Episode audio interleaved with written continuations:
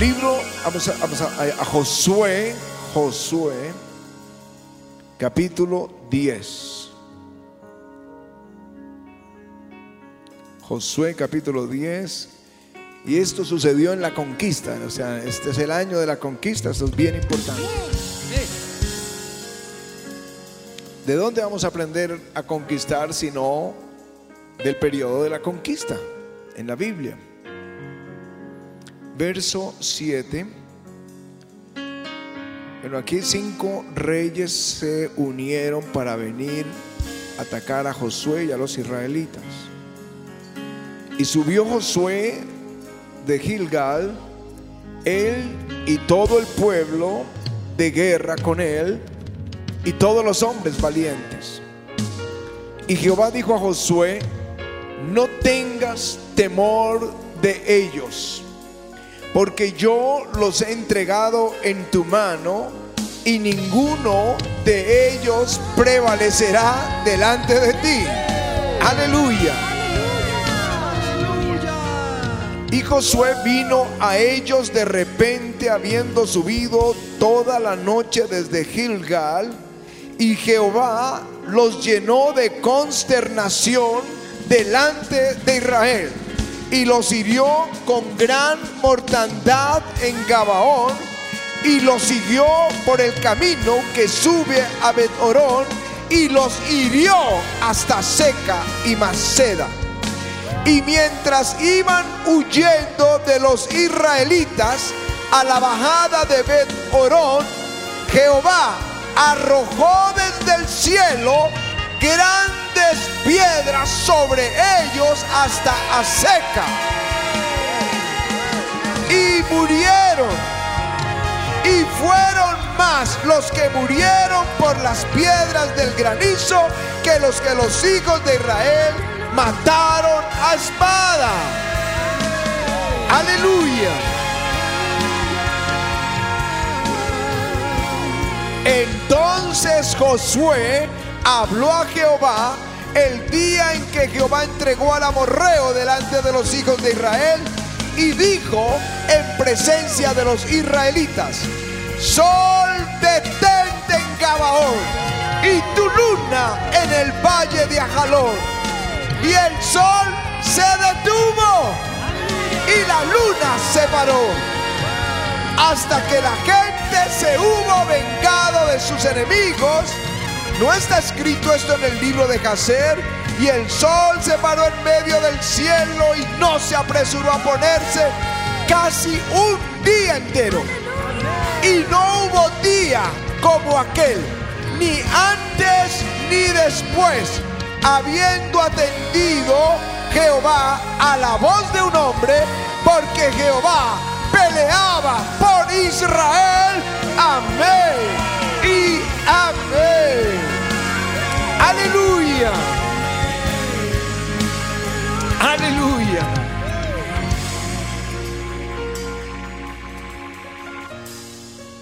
Una de las frases fam- famosas de Smith Wigglesworth, uno de los eh, predicadores pentecostales de sanidad del, del principio del siglo XX, tenía frases conocidas, únicas de él, pero esta nos la trajo Juan Sebastián aquí en un sermón. Y es esto, si Dios no mueve su mano, entonces yo muevo la mano de Dios. Si Dios no mueve su mano, entonces yo voy a mover la mano de Dios. Cuando uno escucha una frase como esta,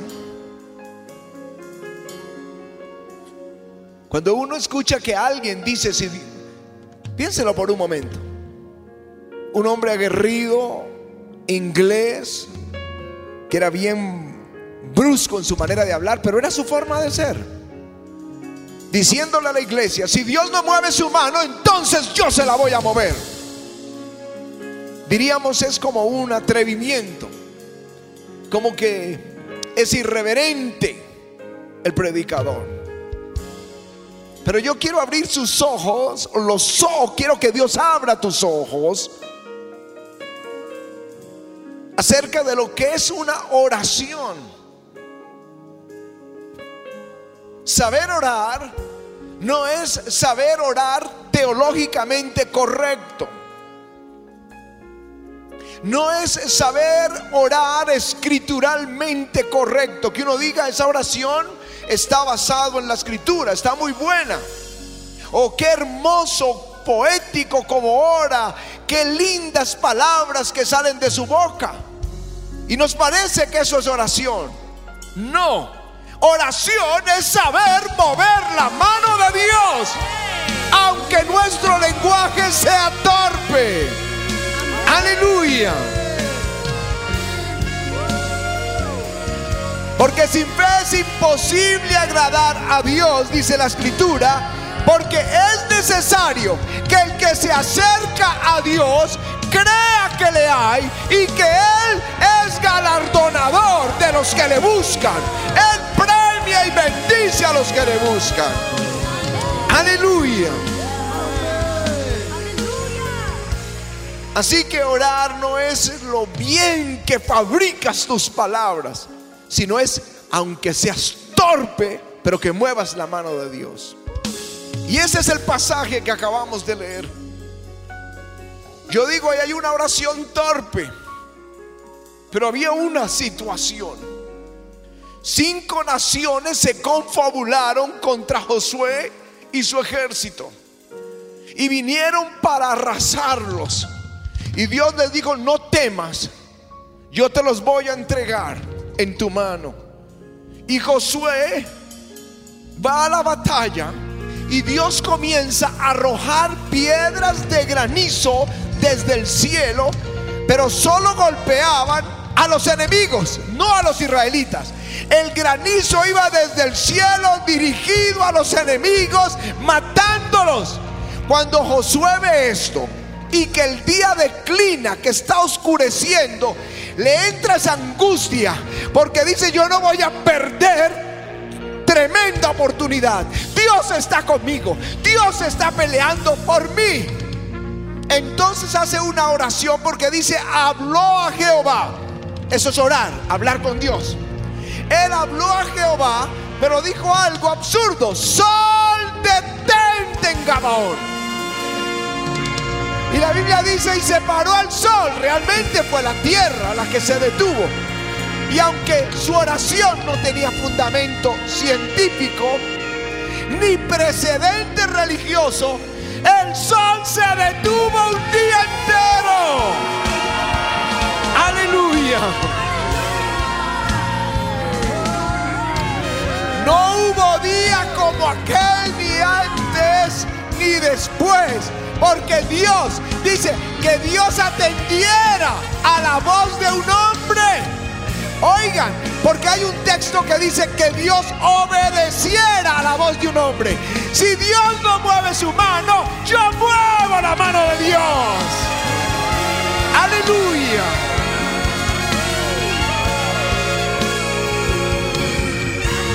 Aleluya. Josué movió la mano de Dios. Eso es lo que quiero que hoy cambies tu manera de orar. Tú sabes que estás orando bien. ¿Sabes cuándo sabes que estás orando bien? ¿Alguna vez te has preguntado, ¿estoy orando bien? Bueno, tú sabes que estás orando bien cuando sabes que Dios está respondiendo a tu oración. Si no hay respuesta a la oración, quiere decir que no llegó la oración, hiciste mal tu oración. Pero tú puedes mover la mano de Dios aunque seas torpe en el conocimiento, pero no en la fe. No en la fe. Torpe quizás en el conocimiento bíblico o científico, pero no en la fe. Cuando el Señor nos enseñó a orar para revertir los diagnósticos, quizá los médicos, que aquí tengo el grupo de médicos, dirá el pastor está siendo torpe en su oración. ¿Cómo que revertir un diagnóstico? No sé, el Señor me guió a hacer esa oración. Y la primera vez que la hice, alguien se había caído y dijeron se partió la columna. Y estábamos en, vacaciones. Y ahí en el lugar de las vacaciones me levanté, yo sé que la unción del Espíritu estaba sobre mi vida. Cuando le dije, Señor, revierte esa oración, como que no se hubiera caído, sino que tú nos libraras. Y enseguida esa columna quedó completamente sana. Y desde ahí supe, yo puedo orar, Señor, revierte la, la enfermedad. Aleluya, aleluya, aleluya. Amén. Se me dañó, se soltó acá. ¿Me están oyendo? Ah, bueno, si ustedes me oyen, todo está bien. Pero parece que. Parece que. Ya, es que se, se me fue al interior. Pensé que era como el otro día que se había ido. Es que el diablo no quiere que les diga lo que les estoy diciendo esta noche. Yo estoy seguro que no quiere. Voy a hablarles de otro que hizo algo similar. Jacob. Y se levantó aquella noche Jacob y tomó su esposa, sus hijos, sus siervos y los pasó el vado de Jaboc. Dice, y se quedó Jacob solo y luchó con él un varón hasta que rayara, hasta que rayaba el alba, es decir, hasta el amanecer. Hubo una lucha. El asunto es que él no sabía con quién estaba peleando, porque lo pregunta.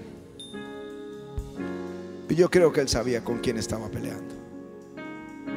Porque dice, cuando el varón vio que no podía con él, esto suena absurdo, que el varón vio que no podía con él, lo hirió en la cadera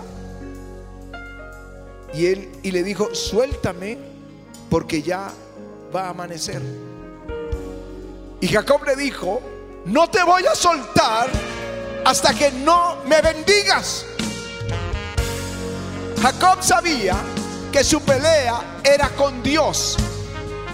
Nunca antes, y quizá después hayamos escuchado algo similar, que un hombre peleara con Dios toda la noche y lo venciera. Dirás, pastor, ¿estás diciendo lo correcto? Sí, así dice el libro de Amós y él venció. Y lo repite, venció y prevaleció porque lloró y rogó, lloró y rogó, venció, venció y prevaleció. Aleluya.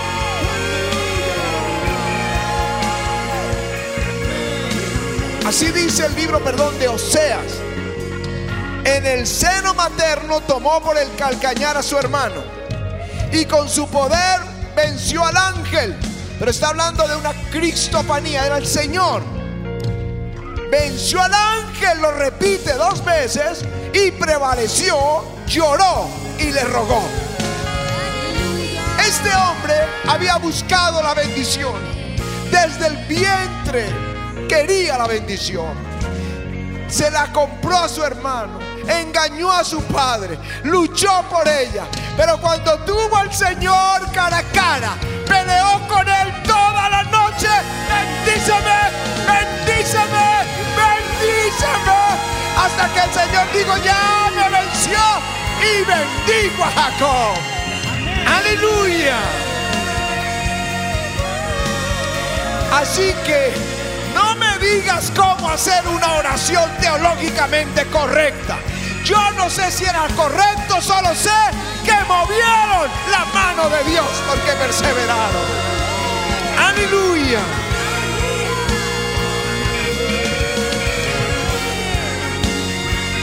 Así que si vas a mover su mano, si quieres mover la mano de Dios, vas a tener que salir de tu tienda. Y si no entiendes que quiero decir salir de tu tienda, te lo voy a explicar. Abraham estaba metido en la tienda llorando porque veía su cuerpo de 99 años,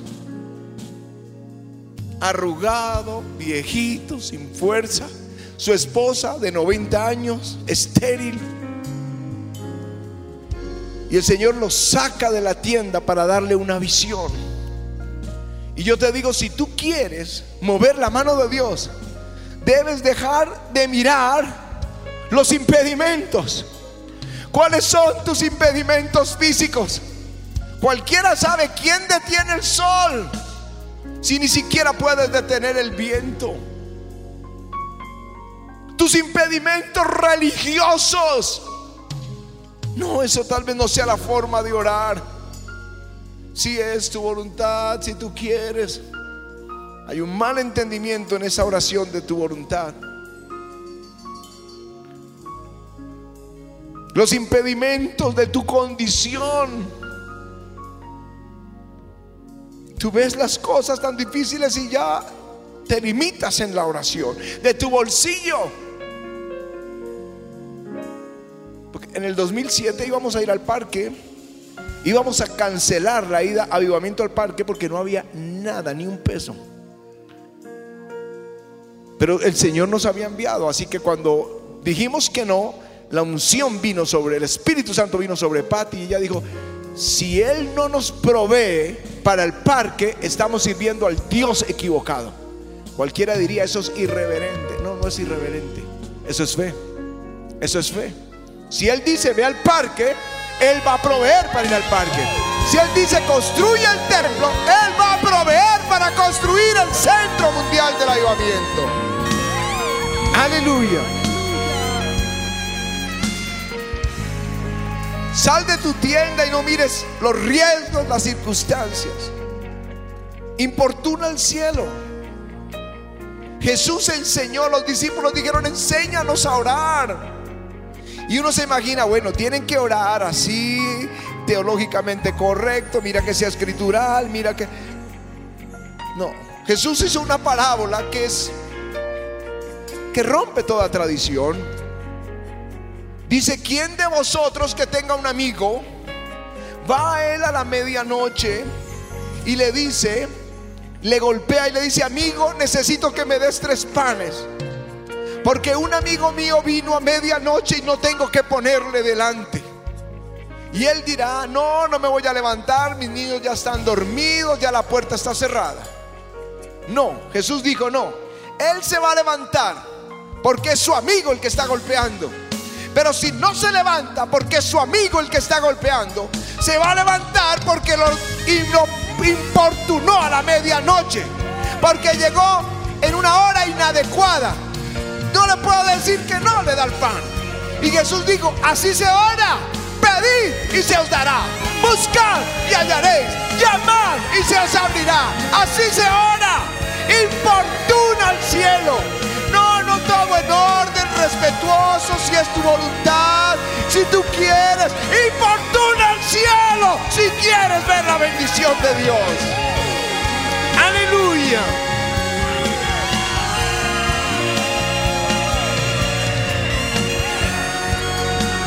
Pero, pero si no es la voluntad de Dios. Bueno, una cosa es que pidas algo indebido, que me gane la lotería, no, no. Él, él prohíbe el sortilegio. Eh, a eso se refiere con la voluntad de Dios. Solamente a eso. El rey Ezequías cumplió su ciclo como rey. Y Dios le envía un mensaje por el profeta Isaías. Y le dice, Ezequías, completaste la tarea, arregla los asuntos de tu casa, porque vas a morir. ¿Cuál era la voluntad de Dios? ¿Quién le envió el mensaje? Dios. Esa era la voluntad de Dios. Él debería decir, bueno Señor, si eso es lo que tú dices, que se haga tu voluntad. No. Él se puso a clamar, Señor, recuerda que yo he andado delante de ti. No me quiero morir ya. Él comenzó a clamar.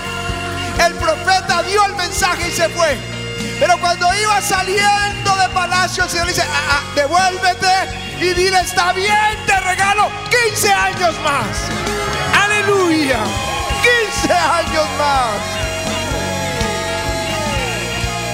Si Dios no mueve su mano, entonces yo la voy a mover. Aleluya. Podemos cambiar este presente. Podemos cambiar también nuestro futuro. Para eso es la oración. Para mover la mano de Dios. Importunen, Jesús lo dijo. Si no se levanta por ser su amigo, se levantará por su importunidad. Y Él es nuestro amigo. Importunen el cielo. Importúnenlo. No se conformen. No se rindan. Dios quiere un pueblo valiente en la oración. Aleluya.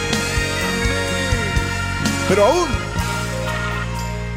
las ofrendas son un arma para mover la mano de Dios. Se los digo, a mí todos los días me mandan mensajes, fulano, sutano, tal familia, están con el COVID. Y yo les digo, importunen el cielo. Oren individualmente, oren como familia, oren con el pastor, lleven una ofrenda al altar, llévenla. Vayan al médico, tómense todos los medicamentos, hagan todo, importunen el cielo. No se rindan.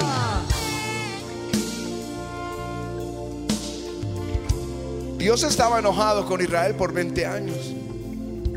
Al punto que perdieron la guerra con los filisteos. Los filisteos se llevaron el arca. Dios la hizo regresar. Quedó en casa de Abinadad por 20 años.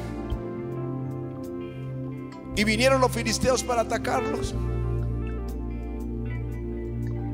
Entonces ellos dijeron a Samuel, ruega por nosotros. Haz algo. Y Samuel lo que hace es una ofrenda.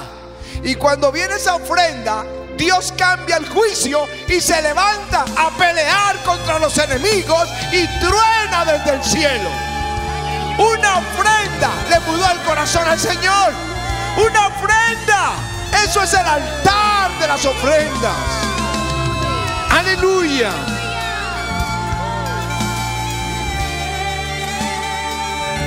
Esta noche les estoy enseñando a mover la mano de Dios. Salomón recibe el reino. Era un jovencito. Pero era tan joven que él dijo, yo cómo voy a reinar una nación tan poderosa. Ni siquiera sé cómo entrar, cómo salir. Imagínese un jovencito subiendo ahí y todos esperando qué va a decir el rey. Yo no sé ni qué decir, soy un niño. Entonces fue a Gabaón e hizo mil holocaustos. Eso es una ofrenda. Pero algo que la gente no sabe es que cuando hace una ofrenda hay una cosecha por recoger. Hay una cosecha, aunque no nos guste, hay una cosecha. Y si no hagan la prueba, busquen semilla y busquen un terreno y siembrenla y váyanse. Porque les aseguro que hay una cosecha que va a venir ahí. Hay una cosecha. Y salve Salomón no lo sabía. Hizo la ofrenda y esa noche se le aparece el Señor en sueños y le dice, ¿qué es lo que quieren? ¿Qué es lo que quieres? O sea, ¿cuál es la cosecha que tú quieres? Y Salomón no sabía que su ofrenda iba a traer esa cosecha. Entonces dijo, pues Señor, no sé entrar ni salir, no sé qué hacer, necesito sabiduría. Y Dios vio la ofrenda y vio la petición. Dios vio la ofrenda y vio la petición y dijo, no, no, no, Salomón, te voy a dar sabiduría, pero más que a todos los reyes que ni antes ni después hubo uno como tú. Además, Salomón, te voy a enriquecer como a ningún rey antes ni después. Además, Salomón, te voy a dar fama, te voy a dar honra. Aleluya. Él viene con una ofrenda al altar generosa, sin sabiduría. Y al otro día regresa como el rey más sabio de Israel. El rey más rico de Israel. El rey de renombre. Aleluya. Él movió la mano de Dios con una ofrenda. Aleluya. Les conté noches con Jesús que la iglesia cuando entró en pandemia debía 1.270 millones y como para hacerlo entender un poco a mis hermanos en las naciones, alrededor de 400 mil dólares por ahí, que no había podido pagar, que veníamos Porque esto es un ritmo, esto, esto no para.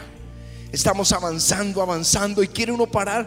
Y yo he querido parar, yo les digo, no más, no más. Y no se puede, lo empujan a uno. Porque el, el mismo Señor quiere que avancemos. Pero no había cómo. Y entró la pandemia. La angustia fue terrible. Los ingresos, 10%, 20%. Cuando más subió, subió al 30% de lo que usualmente entraba. Y yo recuerdo que yo llamé y dije, hagamos una ofrenda. Pero no hay dinero. Es el momento de sembrar cuando no hay. Es el mejor, mejor momento en el tiempo de la prueba. Sembremos. Pasó un mes y las cosas no mejoraban. Volvamos a sembrar. Y me olvidé del asunto. Pero la semilla estaba ahí. Ya estaba en la tierra. Ya la semilla, la ofrenda ya estaba. Y yo no me acordaba, pero cuando salimos de pandemia, cuando volvimos a congregarnos, revisamos la contabilidad y ya no debíamos nada. Movimos la mano de Dios con las ofrendas. Aleluya. Así que hoy decide si tu oración va a ser mística, religiosa, Bien, quédate ahí, ora lindo, suena lindo, hermoso, pero nada va a pasar. O te levantas y mueves la mano de Dios, importunas al cielo. Aleluya. Vamos a... Aleluya.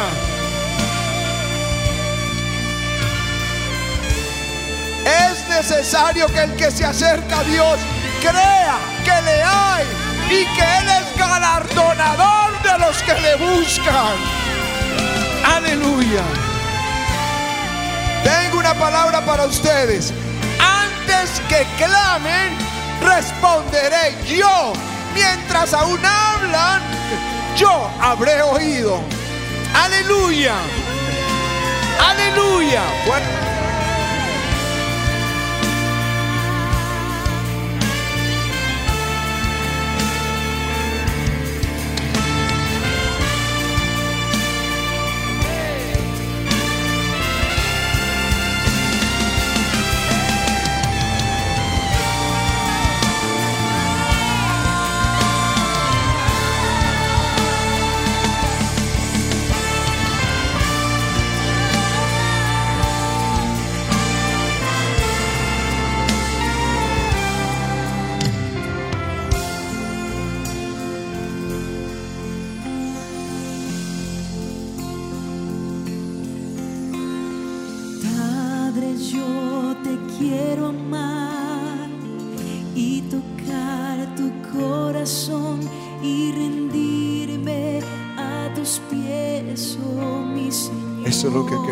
Tocar tu corazón. Quiero estar cerca de ti. Adorarte, Señor. Con todo mi ser y rendirte toda gloria. Aleluya.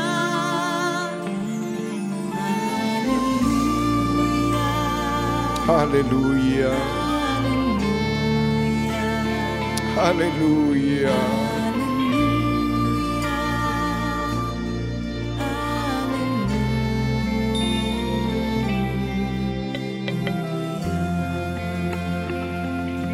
Cuando siento yo caer, cuando sienta yo caer, firme en ti estaré. En ti estaré, pues tú eres mi refugio, oh Señor. No importa dónde pueda estar, no importa dónde pueda estar, valles de dificultad, de dificultad, te adoraré.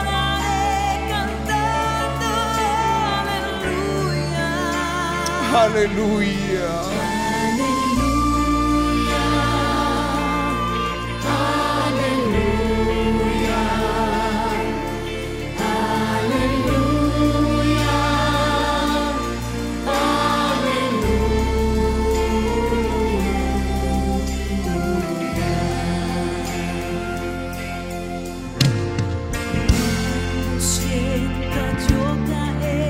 Diré el firme En ti yo estaré. Estaré, pues tú eres mi refugio, oh Señor. No importa dónde pueda estar. Donde pueda estar en valles de dificultad. Te adoraré.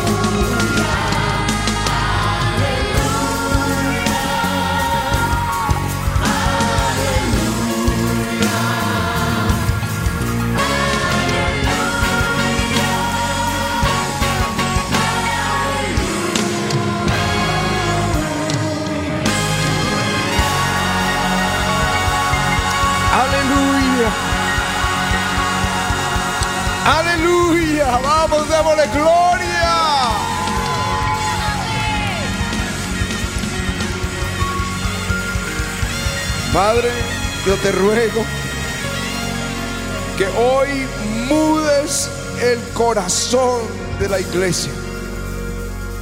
Que su oración cambie este día de una oración de incredulidad bajo la excusa si es tu voluntad. Si es que tú quieres. Es una oración de incredulidad.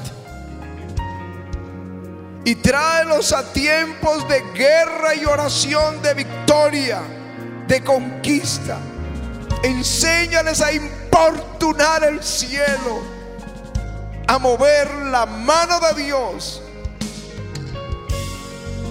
en su oración, en sus ofrendas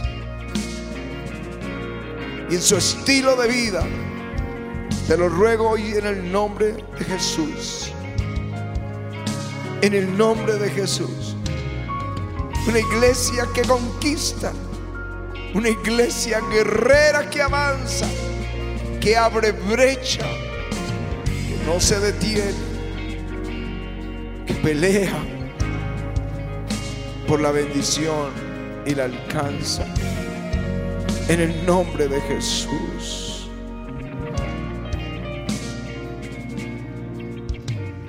En el nombre de Jesús. Te lo ruego, Señor.